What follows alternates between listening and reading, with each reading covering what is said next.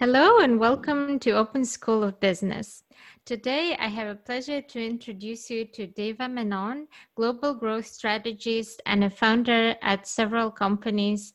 Uh, one of them is Control F, another one is Bad Brain. Uh, hi, Deva. Uh, how are you doing today? I'm good, Anar. How are you? Uh, great. Uh, I would like to uh, start you off with um, telling us about the idea behind your startups uh, and how you come together to implement it. I, like so when I graduated from law school, I graduated in like 2009 and the economy or 2012 sorry and the economy was in such a place where entry level like just associate attorney positions were about 40,000 and I remember thinking to myself forty thousand dollars for a, an associate attorney, like I could literally do anything else, anything I want to do if this is not what I'm interested in. And I wasn't really interested in practicing law. And so what I found myself doing was a lot of contract work in terms of marketing.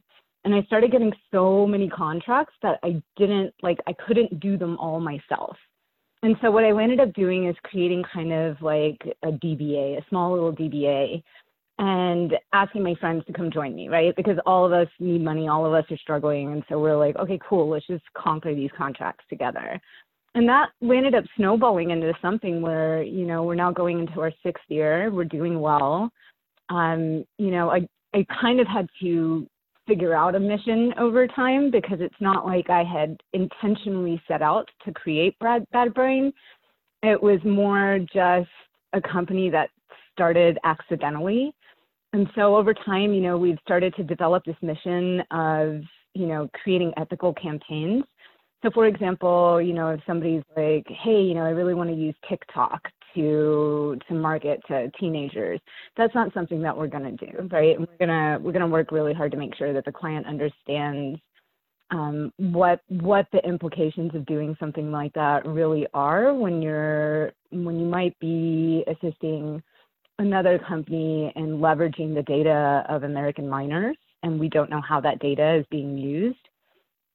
So we're, you know, we, we have our stances on things, and we're we really try to stick with it, and we really try to do that. Um, so yeah, that's a little bit about that. Um, another one that we are developing right now is actually in. Well, I don't want to give too much away because we're in the stealth. We're in stealth phase right now. It's such a simple idea. I'm like, if we say it out loud now, everyone's going to do it, and they're going to do it better. Um, but it's it's essentially Control F for real life. So you'll see that our tagline says for real life, and that's because we are trying to make make a program where in real life you can find the things you need. And I keep telling people it's because Control Z would have required time travel, and I don't know how to invent that. So we're working on Control F instead. like that's the plan. Um, and then we're working on a couple other ideas. Yeah, like, so we'll see. I think right now is such a great time to just work on things that interest you, you know, and just stay kind of in this mode of education and learning and building something because it's just it's the perfect time you know you're stuck at home you're not really going to go out much most of my clients at least like the work is basically autopilot at this point where you know I have I have the time, I have the energy, and I have you know the friends and network to kind of build things out. So I'm actually really enjoying the quarantine for that reason alone. So yeah, that is amazing, and um, I've been uh, looking uh, through your uh, LinkedIn account. And I noticed that you have such a diverse background in education and uh, yeah. uh, what popped into my head right away when you were telling me that you graduate with a, a law degree and you start working on marketing contracts. Um, but I see your yeah. bachelor's degree in sociology. so, yeah, exactly, um, exactly. You kind of explain how did you land all these marketing projects? Sure, absolutely. Yeah, yeah, for sure. Um, so marketing is actually a really nebulous concept if you think about it, right? It touches on everything and anything. You know, it, it, there's a creative portion of it, there's a data portion of it, there's a highly qualitative scientific portion of it. Um, I think for me, it I, I didn't really know what I was getting into, right? I just knew when I graduated law school that I was bored, um, I was stressed out, and I just wanted to I wanted to do something creative. I wanted to have some kind of job where I could have a little bit of expression and a little bit of, you know, intellectual movement. And so I had actually started as a copywriter and it just took i think maybe like a couple weeks before people realized that you know maybe a strategy would be a better fit for me.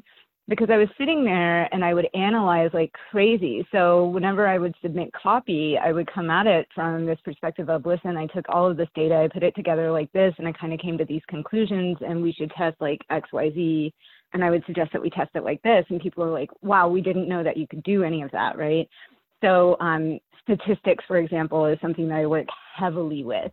Being able to take apart, uh, it's always so funny. I was literally talking to my best friend the other day, and she was saying how, you know, when she was at work, somebody had kind of, you know, made her feel like her her job was lesser than.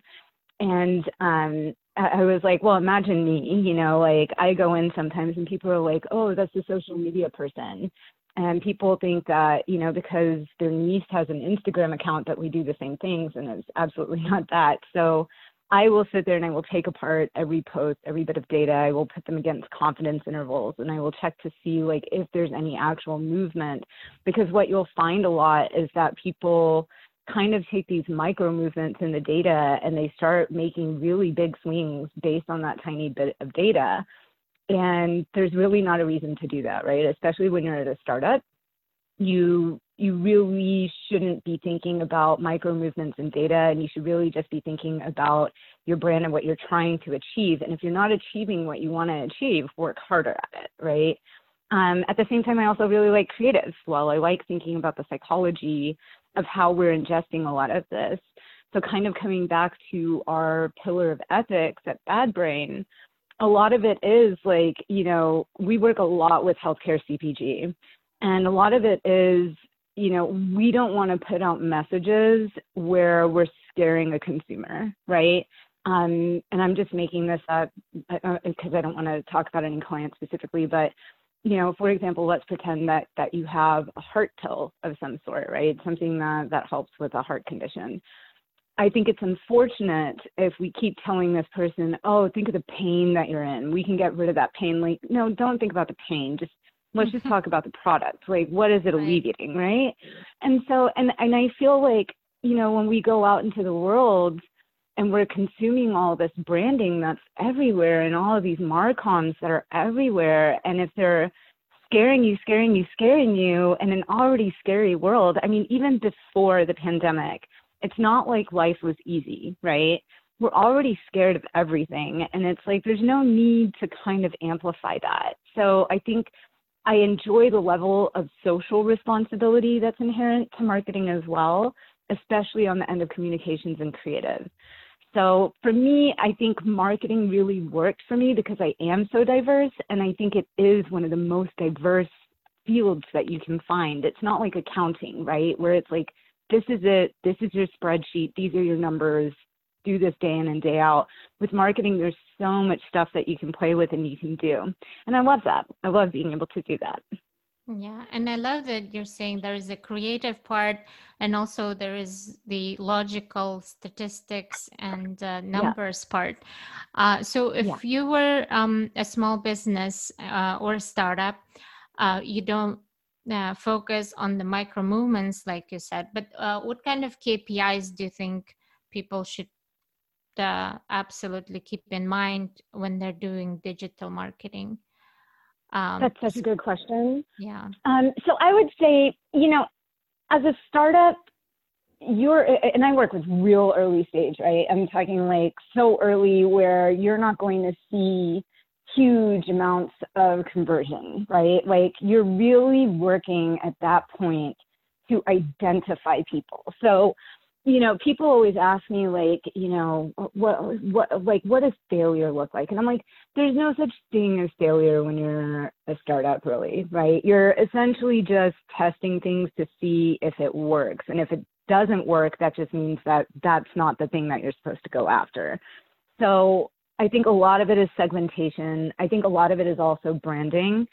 Um, you know, there's this idea that branding is branding is separate from marketing in the sense of branding is about the brand. That's where you and your company get to say who you are and not have to think so much about whether it's going to be effective from a marketing standpoint. And that might change, right? Though, like when you're actually working with these audiences and you're learning more about them, like your branding might actually change a little bit because your own mindset is changing. So it's it's a lot of this testing kind of metamorphosis it's you having this original idea and going into it where your KPIs should be more out of a qualitative idea, right? Where you're really trying to see what is the quality of interaction we're getting back. And some of that is going to be in numbers, right? Some of that is going to be like, you know, if you're looking at a hierarchy of things and you're finding that, you know, people 55 to 64 are responding much better than maybe people that are 18 to 24 to your product, that's important to know, right? It might not it might not actually be the case down the lane, but it's important to know up front and being able to figure out what exactly all these segments are.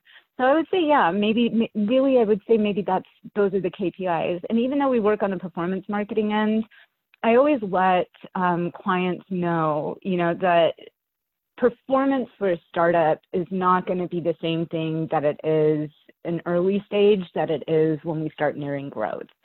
And it changes like in a year. And, you know, and it's so interesting too, because there's, there's an inflection point, I think, for any company that has the ability, a, good product, right? Really good product mar- market fit. It's not always going to be this insane, like, you know, the proverbial hockey stick but it's there. Like you'll see it. And I usually see it for most of the companies I work with. I would say I see it anywhere between the one to two year mark. So after a year, but before we hit two years, I usually see it in there somewhere where it's like, boom, something just kind of takes off. And that's always fun to see because that's where that's where marketing gets interesting is at that point.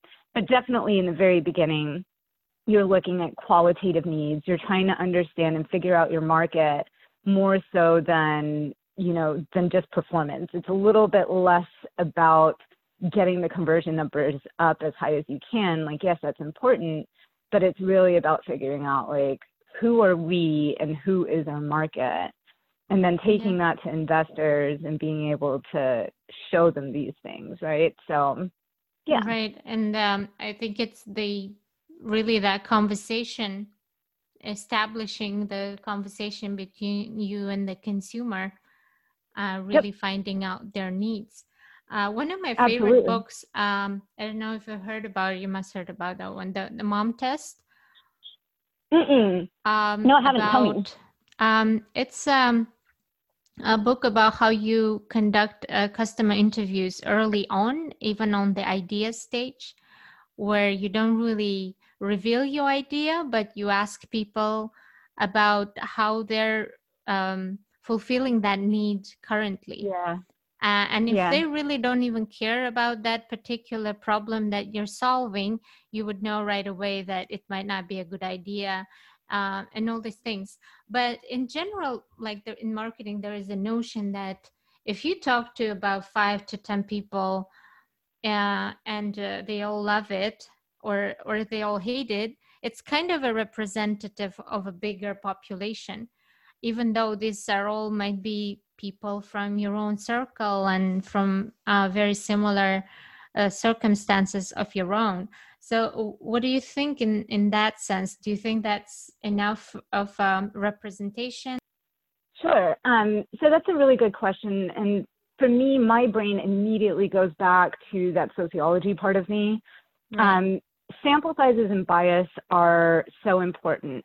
First of all, each sample, right? You should have at least a handful of samples from all kinds of places. If you want to do it through clusters, however you want to do it, random selection, however you need to do it, do it, because obviously money will constrain some of those those um, those studies anyway for you, especially when you are a startup and you're probably self-funded. Um, but going to your friends, your friends might not like your idea, right? Like they don't need to. It just means that that's not going to be your population, right? And birds of a feather tend to flock together. So maybe it's not for for you as well, right? Maybe it's for somebody else. and it's who you take it to. So you really need to be able to have access to different groups of people and find out from each of them like what they're thinking. Five to 10 mm-hmm. people is a very, very, very low base number to make any kind of assumption off of. Um, you you should look at more than that. And the nice thing is you can cheaply do it thanks to digital, right? Like if you really yeah. wanted to, you can run a Facebook survey. Find different kinds of people and just run a Facebook survey to all of these different segments of people with all of these interests. Run mm-hmm. run it through SurveyMonkey, right? Like you can do it so many different ways where you're not constrained to that. Now I will say this, if your friends are not supportive, they might not be your friends. Because to me, I'm like, no matter any well, stupid idea I have, my friends right. are always like, yeah, you know, it's not for me, but you should go for it. So I'm like, cool, great. So, um, but yeah, um, that's a really good question about sampling and bias. So. Yeah, I, I'm wondering if you could expand a bit more about how to run a survey on Facebook. Um, because sure. if you think about it, like even even just getting people to look at it or and do some kind of reaction on your post you have to spend yeah. quite a bit and to actually make someone and go and answer five to ten questions hopefully five you can figure out like the most important questions yeah. but even five questions people are not motivated to do that sure so um and, and again, this is where it comes to your market, right? So if you have a unique enough value proposition, people are going to be interested to do it. So, so we'll go to Control F, for example. So what I'm going to be doing with that is running running ads to see if I can get people to sign up for beta testing. Beta testing being kind of that incentive. So if you can incentivize it in some way, that's always good, right? Like give them something. And some people they they like to be like the first person to try out a new a new app or a new piece of technology, right? So this is something where I'm like that can be the incentive when they sign up for beta testing, I'll have an idea of how many people are actually interested in it. Because right now I can't go to investors without a product and without an audience. I have to be able to show something, right? So similarly, you can do something like that. And always remember like you have to optimize on that pixel. So Facebook has something called a pixel. I'm just going to, I don't know if you guys already know this. People probably already do, but just in case, you never know if there's someone that's very novice to uh, Facebook. But um, so there's something called a pixel, and it collects data and it optimizes your ads for you. So if you're optimizing your ad for um, for form submission, for example, like in our case, that's what we're talking about, right? Because we want to do the survey. So we're going to optimize that for a form survey or for the completion of the form. And so you're going to put a little pixel on there, right? And you want it where upon the completion of that form, that it's going to trigger a, like the lead event gets triggered. So now you're going to optimize all of these all of these ads for leads. So you're going to do a conversion ad for a lead. And that's going to, you know, Facebook is going to go out there and it's going to keep optimizing on that as to where it's finding people who will do that. Now that all depends, right? Like if it, it could be cheap, it could not be cheap. Like B2B is always going to be expensive everywhere. Most people are just not interested in doing that. If you go to LinkedIn, I mean, like leads probably cost you anywhere from 75 to 100 bucks per lead. Whereas on Facebook, it really just depends, right? Like right now, I have one client, we're giving HCPs as much free product as possible because um, they really need it right now. And so we're probably doing, I think it's like 59 cents per lead on that, and that's a B2B as well.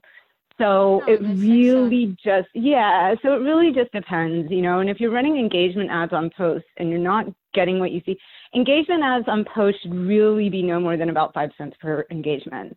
Um, and that's on the consumer end. Um, again, B2B might be a little bit different, but it probably shouldn't be. Um, but uh, if, if it's more than that on a Facebook post, I would reevaluate like your segmentation. I would reevaluate the post itself, like what does the image look like? What does the text say, the copy say? And, um, you know, me and my team, like I have this fantastic uh, graphic guy and he was telling me, he was like, you know, I always, I love writing, but he was like, it's just, it's a shame because no, nobody cares about what, what's written. They only care about the picture. So that's why he ended up getting more heavy into the graphic stuff, right? Because he's like, I want my work to matter. So I do this instead. So I'm like, that's great. Um, so really think about your creative at that point, right? The numbers are just indicating that there's something up either with your market or your creative. So when you're already working with the client, they know your work ethics, they know the quality yeah. of your delivery, and then it's a no-brainer. Yeah. Uh, however, yeah. how do you um, get new clients, and how how do they get convinced that Bad Brain is actually a good, well, effective brain for their marketing uh, means? right brain, if you will. you know, I mean, the, so, the notion back usually you you have to say what yeah. you stand for and it's better be Absolutely. something self-explanatory and you know the yeah how do you do that well you know it's it's interesting because while i think we all appreciate ethics and morals and that's you know definitely what our mission is it's not exactly our selling point um, but to me, it's always important that people understand that, you know, we're not going to do a company's dirty work for them because some agencies are more than happy to be that person and that's just not us. Um, and so that's, you know, that's always kind of baked in. But, you know, I used to do this thing where I would talk to people where I didn't really know them or anything. And, you know, maybe they were a potential client. But I always found that I don't know. It's it's like if you don't know us, you don't really know how effective we are. And the quality of clients that were coming in through like cold inbound, I wasn't really a fan of what they were doing or what their kind of stance on things were. And a lot of them would lowball us too. Uh, you know, there's kind of, especially so I live in LA, so you can imagine how much entertainment is here. Like everybody's in entertainment. And I found that that's an industry that tends to lowball people because they think that you should just be proud of the fact that you got to work in entertainment.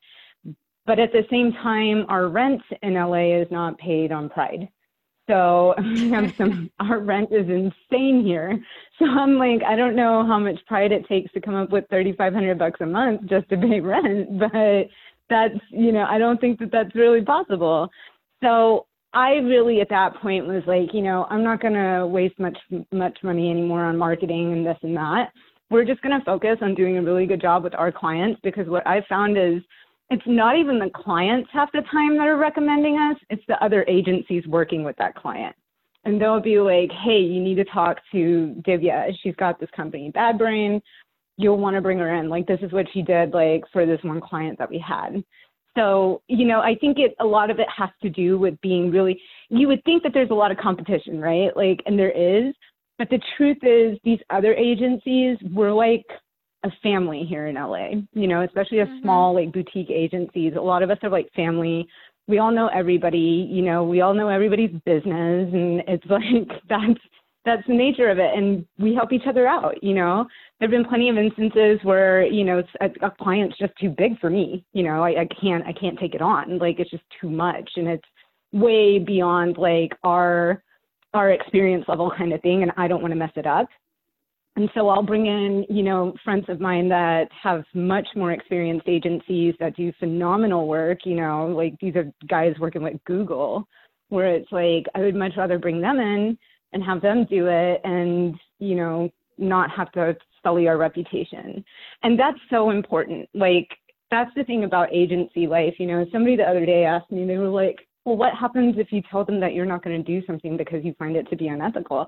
And I'm like, well, they have to stick with me, right? Because the truth is, we do good work. You know, you can't argue good work at the end of the day. Like, if the work is good, the work is good.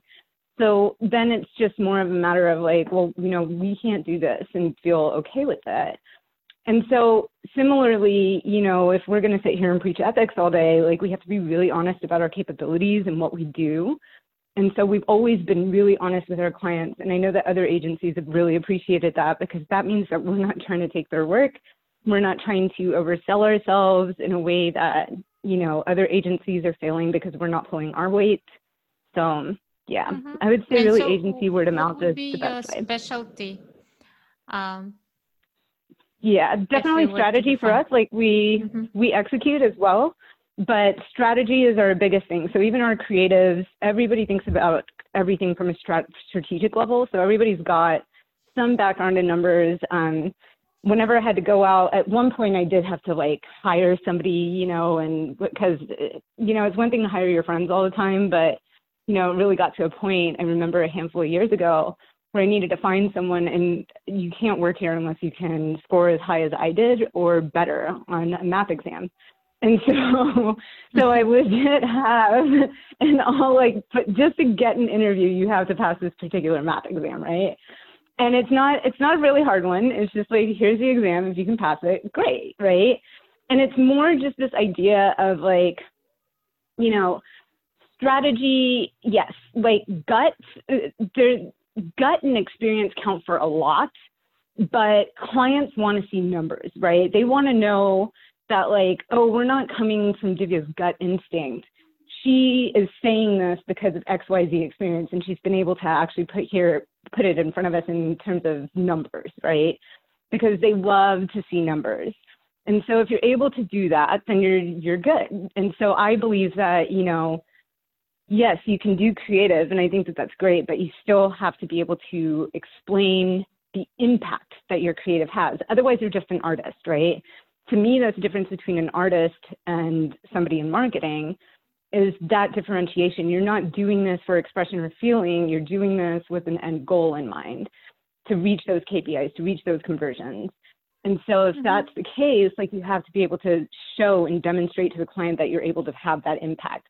So we're all kind of, you know, at Fabric, we're, we're all kind of like this then. We're all able to do this. Like my head copywriter is a behavioral economist. And so it's like we all have this like really fabulous background in both math and science and also creative. So Yes. And when you say strategy, do you work with uh, any clients who haven't identified their uh, target audience yet? Do you help? Oh, yeah, all the time. All out? the time. Mm-hmm. Absolutely, all the time. Because I, I'm getting early stage, right? And so when I'm getting these early stage startups, they they might have a general idea because they've already gotten their funding and you know they've you know so they've had to put together some level of documentation. They have some basic idea of what they're probably looking at. And so and that's always nice but even there they'll be the first people to tell you listen i don't know right? I just said whatever i had to say so i could get get the investment money. But like go do what do whatever it is that you do. And so a lot of that is testing testing testing seeing what what it is and what's interesting is, you know, there's there's so many differences, at least in the digital ecosystem, with how we consume it um, across age groups, for example. Where a lot of times, like right now, I have this one client, and I remember showing them the numbers, and I'm like, the big percentage of your traffic is coming from people that are 25 to 44, but they're not converting. Um, everybody else that is converting is higher than that, but there's a smaller percentage of your of your target, smaller per- percentage of your traffic, right? And I'm like, so what does that say, right? It's to me that says like, it's not that they're not interested, it's that you're not tailoring the messaging in a way where they're interested. Because if they're coming here, they're interested in the product enough where they're now on your site. But the site needs to do something to convert them, right? And typically when you're older, especially in health CPG, because you know there's going to be a day where even you and I are, you know, we're at a stage in life where all we're trying to do is kind of buy as much health time as we get. And so they'll convert a lot more easily with health CPG because they're, you know, they're like, I don't care if this box is purple. I don't care if you're using stock photos. I just need this product right? But then when we're looking at younger age categories, like brand is really important, branding's super important. And so, you know, I've seen I've seen ads go out where we're using stock imagery and people are like, cool product, what's with this stock photo? You know, like what is this? Like people have no problem talking about your creative even when you when send out ads. And part of that I think is great. I think everybody to some degree now, these younger generations are almost built in with like marketing. Like they come complete when they're born with marketing knowledge. And I'm like, this is amazing, right? And I think so much of that has to do with the access to things like influencers and news and all of it, where they're able to kind of they're part they're part of it. They're very conscious of it right? And so many of them you know they're influencers before they're even before they're even old enough to drink you know? And so they're sitting there and it's like they're already kind of becoming like little business people and they're thinking about you know things like segmentation and marketing and money and deals and this and that where you know this these people including my generation right? Like i'm a millennial and you know, I, I aged into this in a way where, you know, when I was a kid, I was on AOL, you know, and I was always putzing around on the internet in my teens. So, you know, as we grow older, we have expectations of what we want to see. And I think younger generations are certainly more keen on branding in addition to great product, right? We could probably thank Apple for that, but like they expect everybody to just like be perfect at that point. So yeah, and you'll you'll see interesting things like that where you know you take it back to the client. It's like this is what's happening, you know, like this is what's going on, and you can make by. But you know, the thing about creative is it's also pretty expensive, you know, if you really want it done right. And so there's this tendency to kind of be like, well, you know, this is all we can afford. But the thing is, if all you can afford is even just like three or four really great images, do the three or four great images versus like, you know, changing every image every month, every two months, you know? Because the people that are seeing this, especially from a prospecting perspective, it's their first time. Like you might have seen it for a year straight. For many people, it's going to be their first time seeing it, you know? So, like, make sure that you just have like a few pieces of creative that are really powerful and you're good. Like, you're set at that early stage level, you know? Right. And, um, you were talking about uh, influencers. Um, do you work with yeah. influencers a lot? You know what? I really don't. I consider that more of a press thing, but it's something that has interested me on the back end, right? Like I enjoy kind of seeing how it translates on the back end. So from an overall marketing strategy thing, yes, like we do work with influencers because we'll be the ones who recommend like, hey, you know, maybe you should start getting other people in the community talking about it in which case influencers, affiliates, you know, people that are kind of building out these groups and that the consumer can speak to um, almost as a representative is really good. Um, but on the back end, you know, it's, I always think it's a little unfortunate. I think influencers get a bad rap. Um, yeah, you know, the, at the same time, they're not, you know, it's not like they all went to Harvard Business School or anything, right? Like these are just normal people like me and you and they just happen to have you know this fabulous instagram account you know and everybody loves it because i don't know this person makes fabulous soup right? And everybody's into this soup. And so it's like you know they don't I, I don't think that they have an understanding of how to pitch themselves and how to promote their value to a marketer because marketers again are very interested in the numbers at the end of the day. And so attribution becomes really important and you might have this guy that makes fabulous soup on Instagram and you know he's sitting there and he's doing ads for you and you're not seeing any sales come out of it. But maybe what happened is five other influencers landed up picking it up, or a press member, a member of the press landed up picking it up. And really, what he did is at an awareness level, he's performed really well, but he doesn't know that, right? Like he doesn't he doesn't know to tell like a potential client, oh, listen, like I know that I'm not very good at sales, but for some reason, every time I make a post, like I know that six other influencers picked it up. And it's tough because they don't know that. We don't have technology or tools to tell anybody that. I think people are so focused on attribution at the bottom of the funnel that they've kind of forgotten to do the rest of it. You know, it's like, I'm sure that all of this plays into it. It's like that Wanamaker conundrum, right? Like, that what, what did he say? Like i spend all this money and i know half of it is a failure and the other half is like really great. And that's what marketing is to me. And it's kind of like it's kind of the same thing still right? Like especially with influencers because they just don't they don't they don't know where their value in the funnel is. Yeah. But and i believe that there's good use for them you know? Yeah when when you have investors at least you have that budget where the 50% can go to failure. Right uh, yes, what do you exactly. do if yeah. you're a self-funded uh, startup founder uh, or a small business owner, and especially if yeah. the pandemic, for example, now affected your business? Yeah. Um, yeah. Do you have any tips or advice what to do right now? And also from your own perspective, have you applied for loans? Um, we're uh, fine. I mean, just, yeah.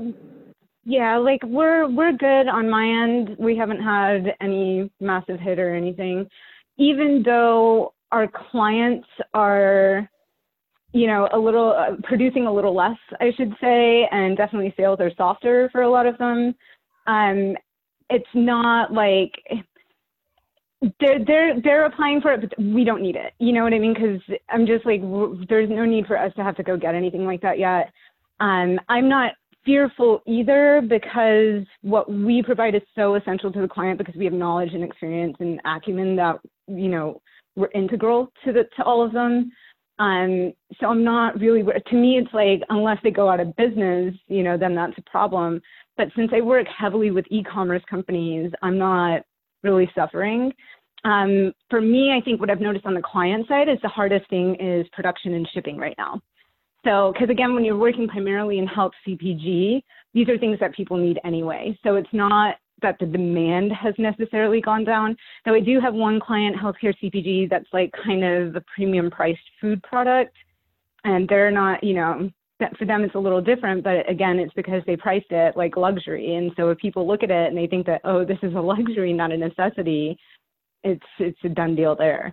But I mean, most of my guys are doing pretty okay. So, um, but I would say this I would say if you are suffering, you need to start looking into, you know, ways that you can kind of start building demand for when this is done, right? If you need to cut your budgets, if you need to slash everything, slash everything, because right now it's just emergency mode, right? Like you just have to do whatever you can to like get through the next handful of months.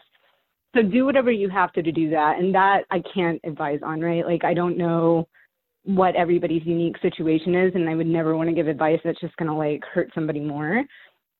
But what I'm trying to do right now with a lot of my clients is use this time to really start educating people, right? Like on what it is, like, because so much of this stuff involves science with my clients. It's like educating people more on the science, understanding the sciences, right? What it is that, that these people, the science behind all of these products um because eventually the thing is yes are we are we headed into like really tough like financial crisis? Yeah for sure. But some products they'll they'll they'll still be okay right?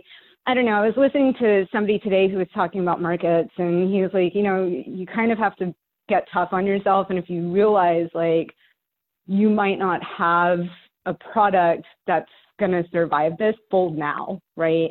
And I think that that was, you know, that's good. He can say that because he has that background. I'm just kind of repeating that, but like, if you're not, if you really have a good product and you know you have a good product, like this is just such a fantastic product, stick with it, right? Survive these three months and instead start building up the consideration part of your funnel. Start really getting people educated, start having people understand what it is that you do and what it is that you make because the truth is once you're growth stage especially like especially once you're in growth stage there's so much pressure on the company especially from investors and the board and everything to just do nothing but produce conversions where this idea of being able to take the time to educate audiences you don't really have that anymore. People are now really throwing their budget at bottom of the funnel activity, and everything that's top of the funnel will probably go to your press teams at, at best, right? Like they're not really going to rely on the rest of you as much for it.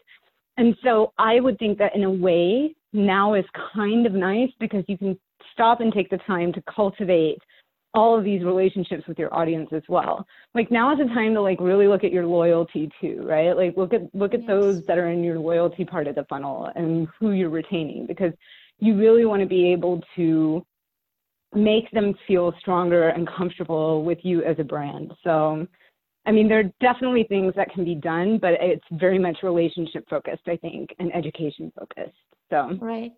And um, as a digital marketer, like, do you see in the future if um, markets slow down and uh, there'll be less and less companies doing ads? do you foresee any kind of drop in price for uh, Google ads or Facebook ads or Instagram ads? Or even yeah, and and the thing is, a lot of them because it's all based on bidding anyway. Yeah, the price is going to go down, right? I think people that bought and reach and frequency, any kind of reach and frequency out ahead of time, maybe it's a little different there because you're locked into the price. But um, in terms of the, the spends going down, yes, definitely. Because if we even start thinking about the fact that companies will have to fold and things will have to go under, marketing and sales budgets are usually the first ones to get cut just because they're so big. It's not that it's unimportant, it's just that that's where so much of the money goes toward, right?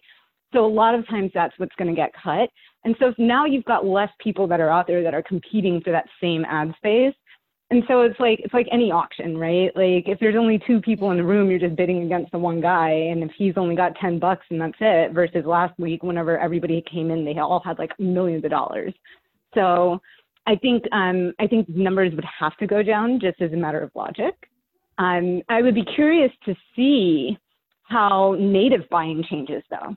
That should be interesting because publish and you're in publishing right? With the podcast i would be very interested to see how um how you guys in publishing kind of respond to that to the fact that like um you know just brands don't have as much money you know? And i've seen one thing like i have seen with a little bit of the native buying that we've done in this over this past month i have seen that people are more open to taking lower prices i don't know if that's like you know, going to continue or what, but I feel like I feel like things are so bad right now where everybody's just trying to help everybody. Like we're all just, you know, what can I do for you? Like if you need it cheaper, I'll make it cheaper. I get it, you know. So. Yeah. And I think it's really cool that you were talking about how you guys help each other out in terms of agencies industry in LA. Yeah, yeah. And it's really it's a same sweet thing. is Huh? happening uh, in most of industries, especially with the arrival of the pandemic. Um, people are Yeah. getting together and doing things as opposed to being their own independent entity back in the day. So I, I see that being a big shift post quarantine Yeah. too, because then people would realize they are actually winning more by collaborating and by sharing Yes. and letting Yes, everyone know about everyone else. Um, Yep. that it just expands the network, makes the big pie, the pie bigger. So it's Yeah. really, really awesome. And um, No, it, it, it is. yeah, and I think um, most of the industries will find some ways to collaborate in the ways that we haven't seen before. And that's what I'm Yeah. excited about. That's a great for idea. the most part. Yeah. Um, No, I think that's great insight. I think you're right. I mean, and because we're going to have to, you know, because it's, Yeah. I think people are starting to realize because it's so easy as a consumer for us to forget that every brand is actually a bunch of people working together on a common goal, right? And we do that to ourselves, right? Like we're the ones that put out this corporate entity, this, you know, this this kind of fictitious entity as being uh, almost human in and, in and of itself, right? Like we kind of etymologize like that whole thing. And at the same time, it's like, or anthropomorphize it, sorry. But like at the same time, it's kind of, you know, this idea of we're starting to realize it's like, dude, it's people and like these are jobs, right? Now we're seeing a brand as a bunch of jobs. Like that's a bunch of jobs, and in those jobs are people. And we have to keep these people employed. Like we have to do whatever we can. I have friends right now that are like, you know, they're being forced to like furlough. Like one of my friends, like she's furloughed every two weeks. Like no joke. Like every two weeks she's basically unemployed at her job. They're making everybody like take this cycled thing where every two weeks they can't work. And you know, and so I'm giving her stuff to do too, because I'm like, here, come and work with me on on Control F. You know, like let's do this together. So it's kind of, you know, in a way, I'm happy about it because, like you're saying, I I think it is forcing people. Like that's such good insight, Anar. Like really, it is forcing people to have to work together because we're starting to realize, like, oh, this isn't just some big brand. You know, these are people, and they're they're all out on their butts now for at least a few months. You know, and like my apartment complex, for example, it's so amazing because they're like, you can't afford rent, and this is this is a pretty nice building, you know, and they're like, if you can't afford rent let us know. Like, we're not going to kick you out, which I think is also really important that some of these big companies that are providing us with food, shelter, etc., that they're making sure that people are still having shelter and they're having food and they're having clothes on their back, you know? So yes. yeah, I, I, I hope it stays. Yeah, I think it's first of all being a human to other human beings, and uh, definitely having this fear of the fundamental fear of death. I think it just really puts things yeah. in perspective. Yeah. So totally. right now, that's why we see so much humanity coming out, and also some dark yeah. sides as well because different people react to crises differently. differently. And um, yeah. it's just really showing your true colors at the end. Um, and yeah, I'm very happy for um, you to start a new business.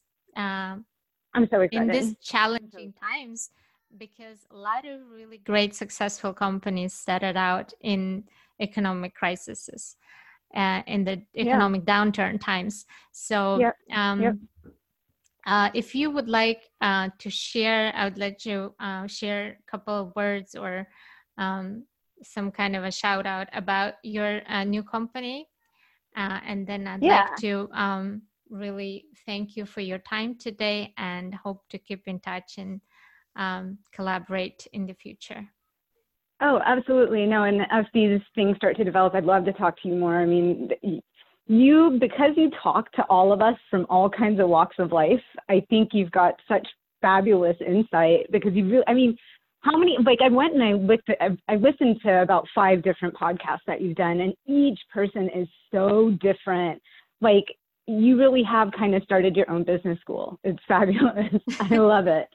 Um, I, I, absolutely really love it. Into so education always, and I a lot of these people are from my personal network where I work with yeah. them or study with them, and I felt like there's so much, uh, so many interesting stories and so much depth that I yeah. I just wanted to share with the world. Um, definitely yeah. happy to oh, have more people join.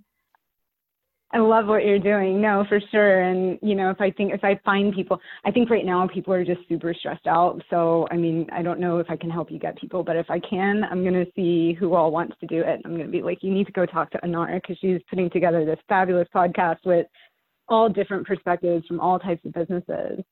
Um, but yeah, Control F, you know, can't say too much about it because it's in stealth but um, you know, hopefully it will we'll have an MVP by August. I mean, when we do, I'll I'll come I'll come show it to you for sure. But oh, definitely. Um, yeah, like, but it'll be fun. And you know, truthfully, right now is kind of the best time to be working on new projects.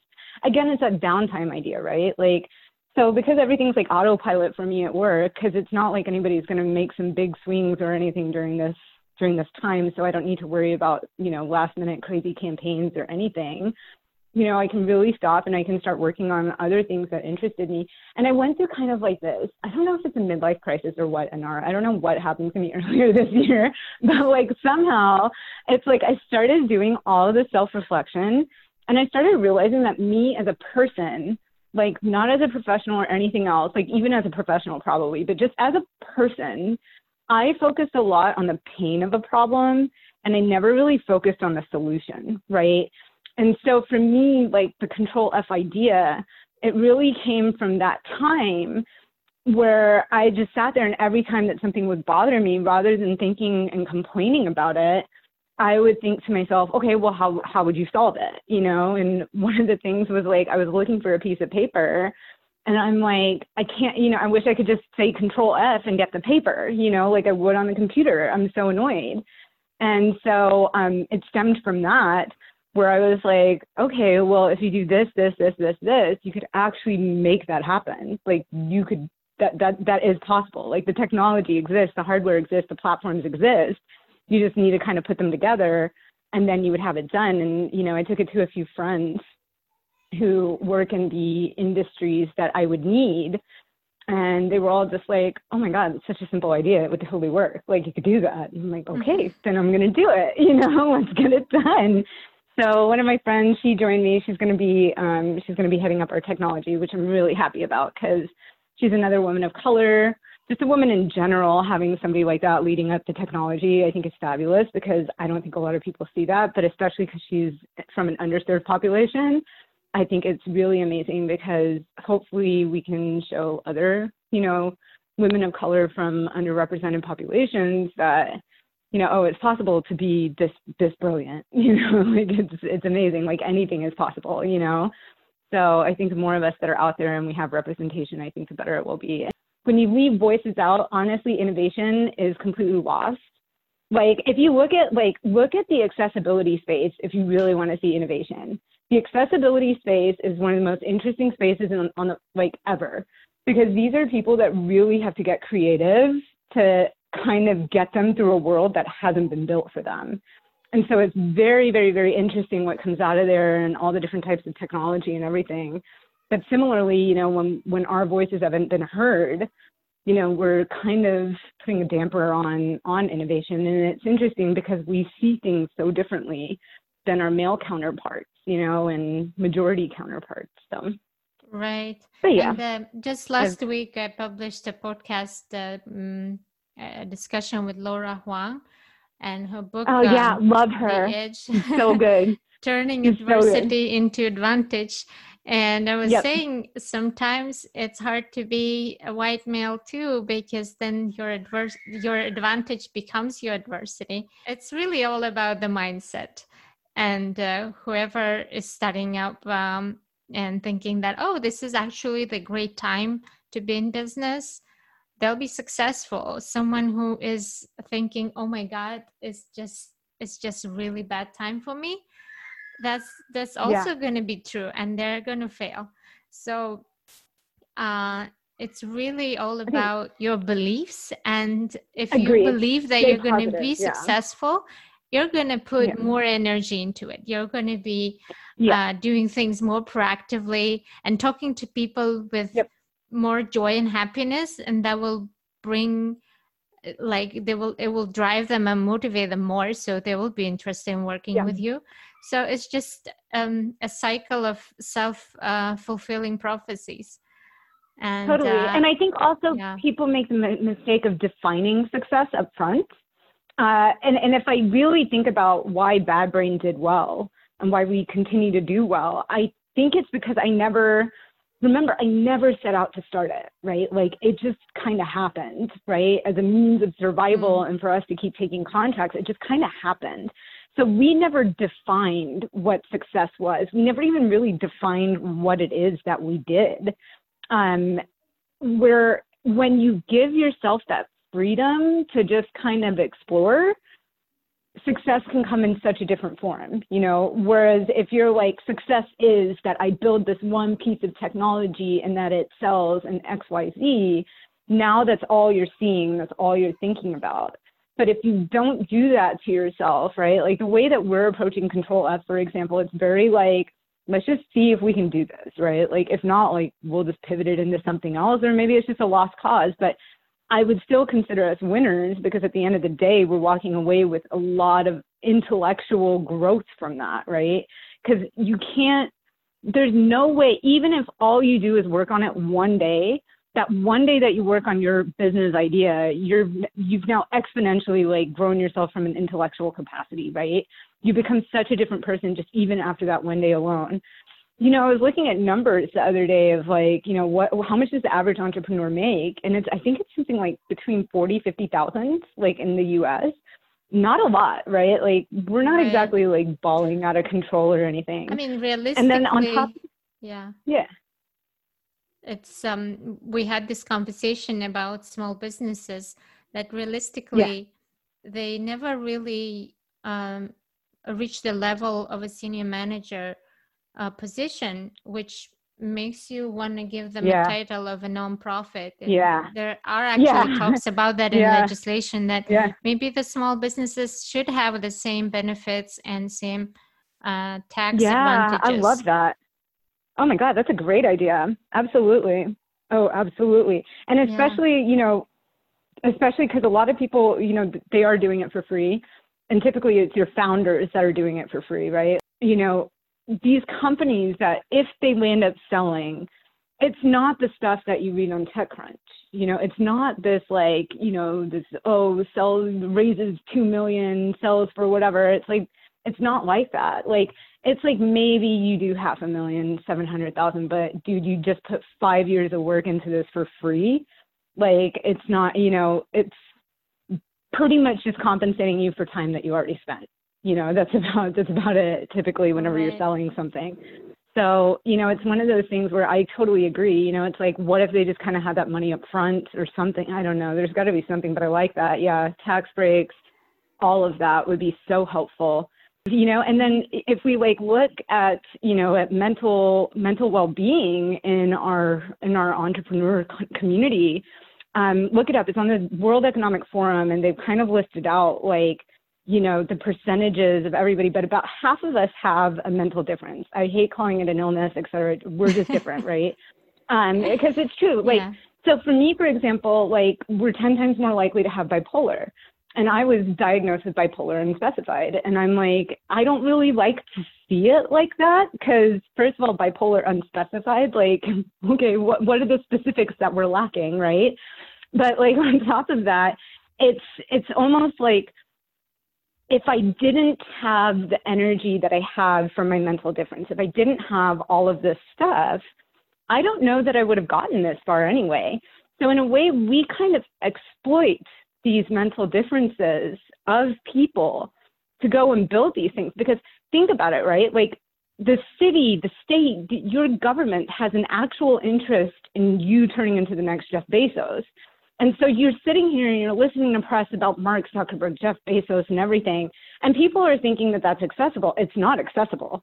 Like we're all running off a cliff, and everybody's, you know, it's like everybody's like, yeah, yeah, go do this, right? And then when we all jump off, you know, only one Mark Zuckerberg is going to make it, right? That's it. The rest of us have now just jumped off a cliff and we've hit splat, or maybe maybe we were kind of okay and we landed in a bush or something most of us are just going to splat on the ground. And right now, with things being the way that it is, I'm worried, you know, like I'm definitely worried because it's like people are going to have to fold. People are going to be like, I can't personally take on this debt. My wife hasn't t- talked to me in like six months. She's so mad because I never, I never have time for her and all this stuff where I'm like, I hope that, you know, I hope that everybody has someone to talk to, you know, someone to talk to, somebody to feel like, okay, we can put an action plan together at least. You know, we can get something done where I don't feel terrified that, you know, this is this is going to end in a, a catastrophe.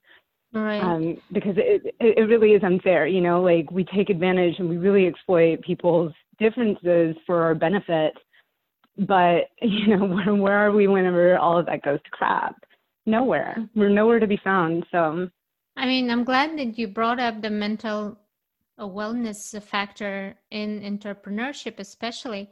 And I think just the entrepreneurial life itself um, molds our brains into being yep. stressed, oh, yeah. bipolar. When you know you get yep. a good news you're really like excited oh, yeah. and then you get right. you get really crashing right. news and then and you have just, to you you know and you yeah. have to be able to work nonstop which is really one of the hallmarks of bipolar is that we work work work work work and that we take risks right these are two of the most important parts of being an entrepreneur too it's something where i think as a community we should be probably most you know heighten kind of our cognizance of it now. Um, so, you know, because most of us that are entrepreneurs, we know at least another one. You know, we know a couple of them, right? So it's right. like just kind of look out for one another and make sure, like, you know, your buddy's doing okay because we're really good at hiding it too. You know, like there's this idea of like, oh, if you're an entrepreneur, like, you have to be Billy Badass all the time. You can't have feelings yeah. because it's like your entrepreneur buddy is putting on a front just like the rest of us are and it's just like you know check in and like make sure they're okay and you know just kind of be there for them you know even if they're not talking about it let them know that you care right yeah i think it's really really important at this time uh, for ev- everyone one of the best phrases i've heard uh, from a buddhist monk is you have to do everything with the mind that let go and which really hmm. basically means that whatever you're doing don't put too much importance into it. I, I usually always uh, say good luck. I wish you more clients, more of this, more that. Right. Uh, but today I just wanted to wish you to enjoy your journey. And Thank uh, you. we want Thank to you. hear back from you in August, September, and have another uh, podcast with you. For sure. Thank you so much, Anar. I really enjoyed this. And let me know if you need anything. I'm around.